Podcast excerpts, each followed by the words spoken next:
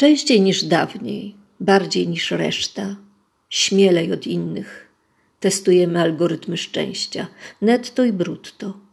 Leczymy stare rany nowymi związkami frazeologicznymi. Ostatecznie i tak lądujemy w łóżku z Netflixem. Jutro nasz life coach dobierze celne pytania do odpowiedzi, których szukamy od początku świata. Rozczarowanie jest funkcją oczekiwań.